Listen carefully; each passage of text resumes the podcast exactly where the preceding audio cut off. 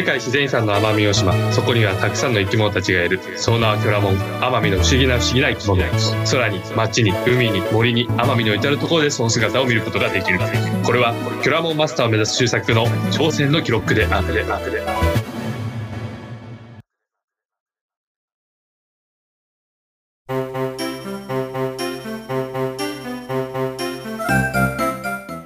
どうもこんばんは。こんばんは奄美のキョラモン赤ひげ第2回目ですね。はい。赤ひげ。ロビンちゃんのロ ロビンちゃんのだって。ロビンちゃんのロロビンちゃんの。なんかこう変な鉛が今入りましたけど ロビンちゃんのモデルになったキョラモンです。いいね。同じアクセントで2回間違えたね。今日どうでもいいところ。ロビンちゃんのってはい。ね琉球ロビンっていう英名の赤ひげちゃん。で実はあの本当は赤ひげもいるよっていうことで前回は終わりましたけど。そうなんか調べてみたらさえ本当赤ひげも琉球ロビンだった。おっと？なので英名に違いはなしですね。なるほど。うん。結構英語の付けられ方ってざっくりなんですねなんか向こうにいない種に関してはざっくりになるのかもしれないね。ウグイスもロビンだったでしょ？そうですよね。ウグイスもロビンって前回判明しましたもんね。うんもう和名でそのままウグイスって発音してもらったらいいんじゃないかっていう気もするね。えー、まああのいろいろ似てる鳥もコマドリも似てるみたいな話もうんうん。ありましたけど。なんか生物学的な分類で言ったら一緒になるのかな？そうなんですよ。そこがちょっと面白いところでまあうんそうですね。今日これからちょっと紹介していきたいなと思うんですけどお。はい。すごい星野さんいいところついていきましたけどびっくりしてます今。あらま。あなんてはいタイミングがいいんでしょうい。つも。すごいですね。実はコマドリと赤ひげっていう、まあうん。鳥それぞれいますけどはい。これあの写真見ていただくと結構そっくりなんですよ。コマドリってどんな鳥？コマドリはあの、うん。まあ、本土の方に生息している鳥で、はい。まあ、赤ひげとちょっとこう形、まあ、大体大きさはですね14センチです。あ iPhone だ。はい、iPhone です。iPhone11 だ。iPhone11 です。うんうんうん。まあ、大体大きさも同じでで色合いもあのオレンジ色、あ近いね。はい、近い色合いをしている鳥うんうん。です。日本のみならず他の方にもあ生息している鳥なんですけどこのコマドリと赤ひげ、まあ、写真で見比べていただいても結構似てます。これ学名面白いことになってるね。あそうなんですよ。そこです。それをちょっとこう話したかったんですけどはい。はい。それぞれ調べていただくと分かるんですけど赤ひげの学名あの生物学的にうん。あの用いる、まあ、世界の共通の名前のことを学名って言いますけど赤ひげの学名がはいコマドリとなってましてはい。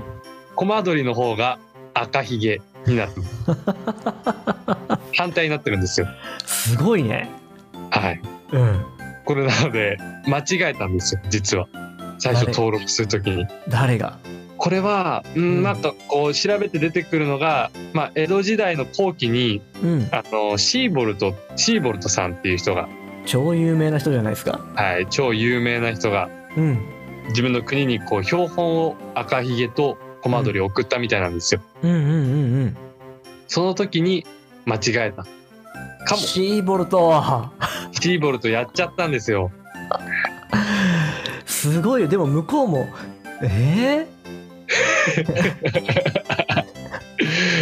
で蓋開けて調べてみたら、あれ？全然特徴違うじゃんみたいな。ー、反対じゃんっていうね。反対じゃんって似ていうるけどもうだってね和名赤ひげとコマドリなのに英名逆になっちゃってるっていう学名が逆になっちゃってるっていう。あらまあなるほど。多分そこからその外国の方は、えどっちがコマドリどっちが赤ひげうん分かんない。もう琉球ロビンにしちゃえっていうなったんじゃないですかね。めんどいロビンだとめめんどいロビンだってなってなるほどこれはもう自分の説です。高橋説です。まあ絶対違うと思うわ。でもこれシーボルトさんってまあ江戸時代の江戸にいた方なんですけど、はい。赤ひげなんでそこにいたかうん。不思議だと思いませんか？あれ？そうなんだ。シーボルトって長崎とかにいたようなイメージがあった。違うんだね。江戸なんだね。あーっとねそこはちょっとつかないでほしいんですけど、あんまりこう はい。歴史がちょっと詳しくないのでうんうん。まあまあ要は柴田さんは奄美にいた記録は多分ないとは思うんです。うんうんうん。でもあまあの赤ひげの生息地は、まあ、はい。奄美群島であったりとかトカラ列島うん。なんですけど、なんでそのシーボルトさんが、うん。まあ赤ひげの存在を知ってたかな知ってたのかっていうところをちょっとこうはい。気になりますね。考えてもらいたいなと思うんです え。ーでもシーボルトって言ったらね医学ですごく有名なそうですねそうです日ね本にそういう近代医学を持ち込んだ人だったような気がしたと思うけどそうするとなんか研究の一環で生物研究の一環もしくは動物の治療かなんかまでしたのかな？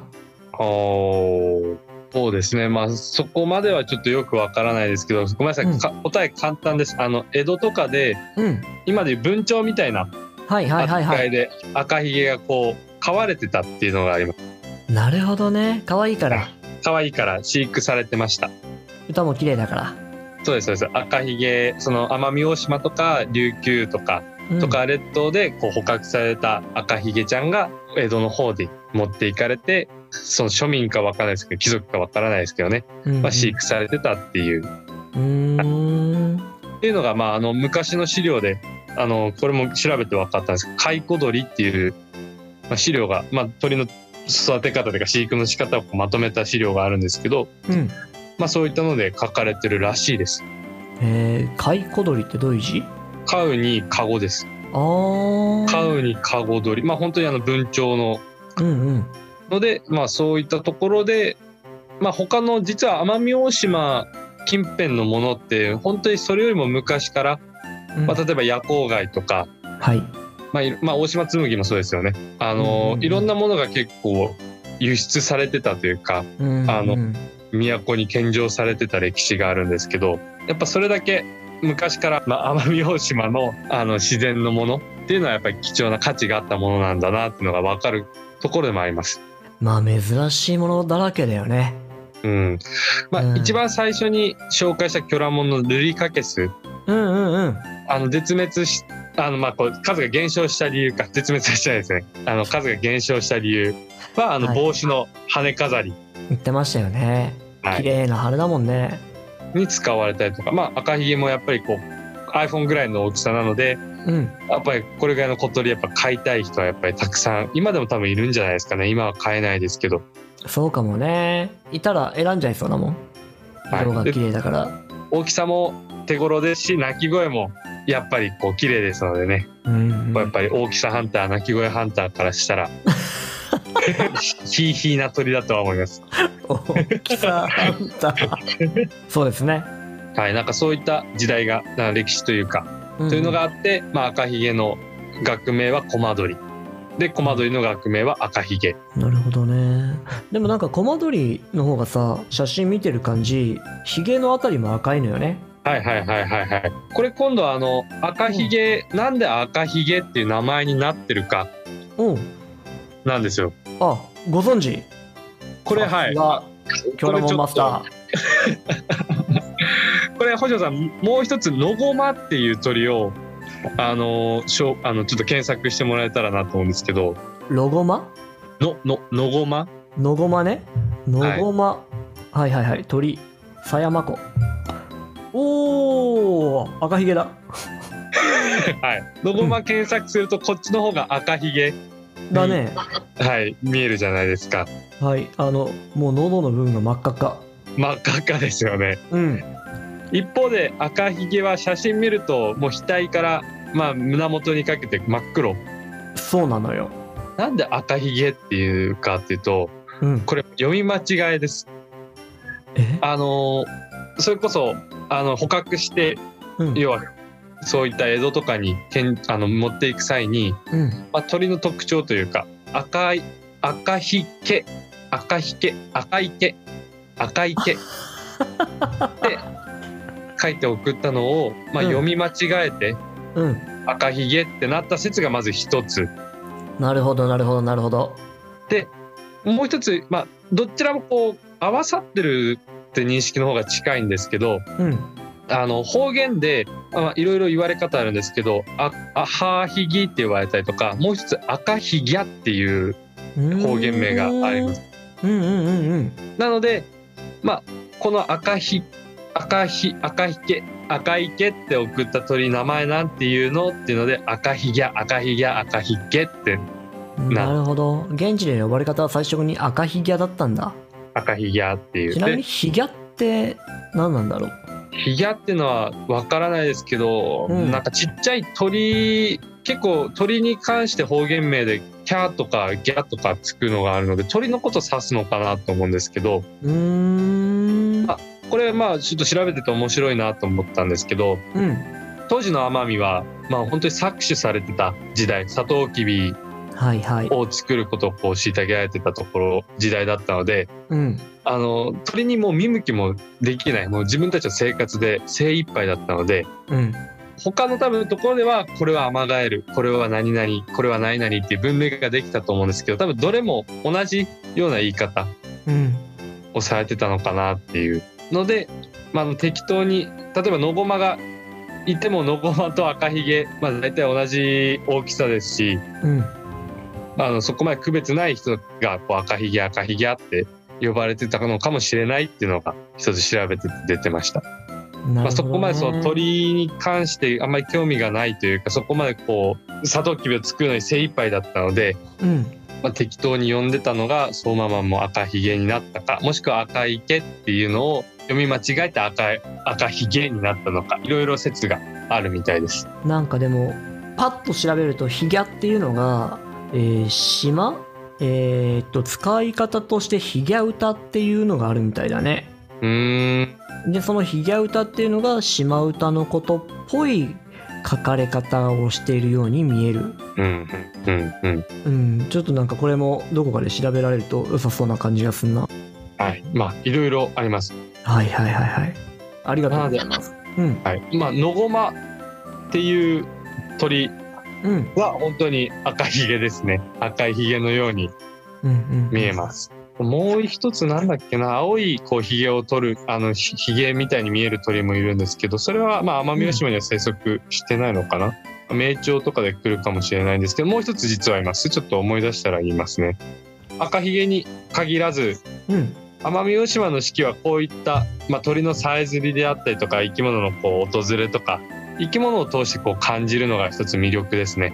うんうんうん。ガイドみたいな話になってきましたね。いいですね。はい、まあシーボルトさんをこうね敬って。あの はい。ちょっとどうしよう。今ちょっと決まったと思ったけどちょっと微妙だったな。いやいやあのまあごめんなさい。あの普通にあの言います。とまあ今春ですとうん。今いろんな鳥が繁殖期迎えてるのですごい森が賑やかです。うんうんうん植物の方も春にしか咲かない花。結構ランが結構咲いてくるんですけどうん。いろんな植物がこう開花して綺麗な花が見れたりとか甘い匂いが嗅げたりとか。うんうんうん。そんな季節です。はい、奄美静止花っていう花が今白い花がこう満開になってたりシャリンバイっていう大島紬に使われるあの原料ですね。うんうん。木がこう白い花パパパパパーってつけてたり、まあ、春はもう一番こうやっぱ植物と鳥があの分かりやすいところですね。でこれが夏になってくるとウミガメが来たり赤小瓶っていう鳥が来たりまああとはクワガタが見れたりとか。はいはいはいはい。秋になってくると,、えー、とシイラっていう鳥あ魚が来たりとかうん。あと赤原高っていう鳥が渡りできたりとか、まあ、いろんな鳥が来ます。まあ、サシバっていう、まあ、一番有名なピックイーって鳴く鳥が来たり、鷹みたいなやつだよねはい。もう気づけばそのサシバの鳴き声はもう奄美大島で聞こえなくなりましたね。もうなので冬、もうなので冬は終わりかなと思ってるんですけど、いいね。そういうのから季節を感じられるのは。まあ、冬、冬というか1、2月にこう、悲観桜っていう、まあ、冬とはちょっと違うんですけど、まあ、桜が咲いて、2月ぐらいだっけ？2月ぐらいに、はい、うんうん。咲いてっていう、まあ奄美大島は結構こう生き物のあの訪れとかその繁殖鳴き声とかで結構感じれるのが一つ魅力です。うんうんうんうん。ちょっと話は脱線しますけど星野さんが最近春を感じたっていうのはどういったところで感じました？夜お風呂上がる時に寒くない時。湯船から簡単に出られる時。この風情のない。夏になるとクーラーが効いて気持ちよく眠れるようになってね。まあでも春になるとさやっぱなんか匂いがちょっと違ってくるんだよね。外出た時の匂いが、はいはいはいはい、あの匂い嗅ぐとあれはでも何の匂いなのか分かんないんだけどね。うん多分きっと何かの花の匂いなんじゃないかと思うけど。うん花の匂いうんを嗅ぐとあなんか春っぽくなってきたなって感じます、なってうん。花粉症はどうですか？ちょっと話脱線したまま話していきますけど。花粉症とかは？幸いなことに花粉症は今のところなくてですね。おー。はい。そこで言うと奄美ですよね。そうなんです。はい。うん。奄美大島はその杉とかがほとんどないので花粉症はなないですそれ相当なメリットだよね。もう本当に。驚かれます。いやっぱり。本当本当に。北海道にゴキブリがいないっていうのと同じぐらいの大きなメリットだと思はいはいはいはうもっとでかいかな。春を楽しめるっていうのは強いよね、いそうですね。うん。花粉もなく、そして生き物の鳴き声とかまあ身近でねそんな奄美の希少希少種固有種がうん見れる環境にあるっていうのがやっぱり奄美大島の魅力だなってやっぱ春になるとそれ私は感じますね。その部屋の暖かさっていうよりもやっぱりこう自然を通してやっぱり春を感じれるっていうのがいいところです。はい風流じゃなくてすいませんでした。でもこれやがてあの今度もうすぐ梅雨に奄美大島は突入していきます。何月ぐらいからもうゴールデンウィーク終わったぐらいまあもう少し5月下旬ぐらいにはもう入りますね。中旬下旬には梅雨に入って開けるのが7月ぐらいに。うん、だいぶ長い二ヶ月ぐらい。ねはい長いです。まあでもそこでまた命が育まれていくわけですね。そうですね。今度は苔とかが多分こう覆われてくるというかうん。湿った環境になってくるので、まあ、植物たちがこうニョキニョキと成長していく季節でもあります。はい。そのシーズンも楽しみではありますが。さて周作さん。はい。赤ひげに。赤ひげにあれをあ与えてあげてくださいあれですねはいあれを与えましょう。あの、キョラモンとして、はい、登録していきたいなと思いますけど、はい今回はね、簡単と言いますか、これだけコマドリと赤ひげの話をさせていただいたので、うん赤赤ひげはコマドリキョラモンです。わ けわかんない はい。はい。ややこしくしに行きましたね。はい、赤ひげはコマドリキョラモンです。はい。はい。コマドリキャラモンの赤ひげさん。タイプは、はいタイプはまず2種類あります。まず1つは飛行タイプ。はい。そして、あの、色が赤なので、炎タイプです。出たー まあでもね、この赤ひげ以上に炎っぽいやつ、あんまいないよね。はい、いないですよね。これ納得の、補助さんも納得のはい。あとはあの、あの両生類ぐらい。あの両生類ですね。水草ですね。奄美石川ガエルの。ん？両生類？あの赤い両生類。お腹の赤い両生類。ああ、奄美はいシリケンイモリ。はいはいはいはいはいはい。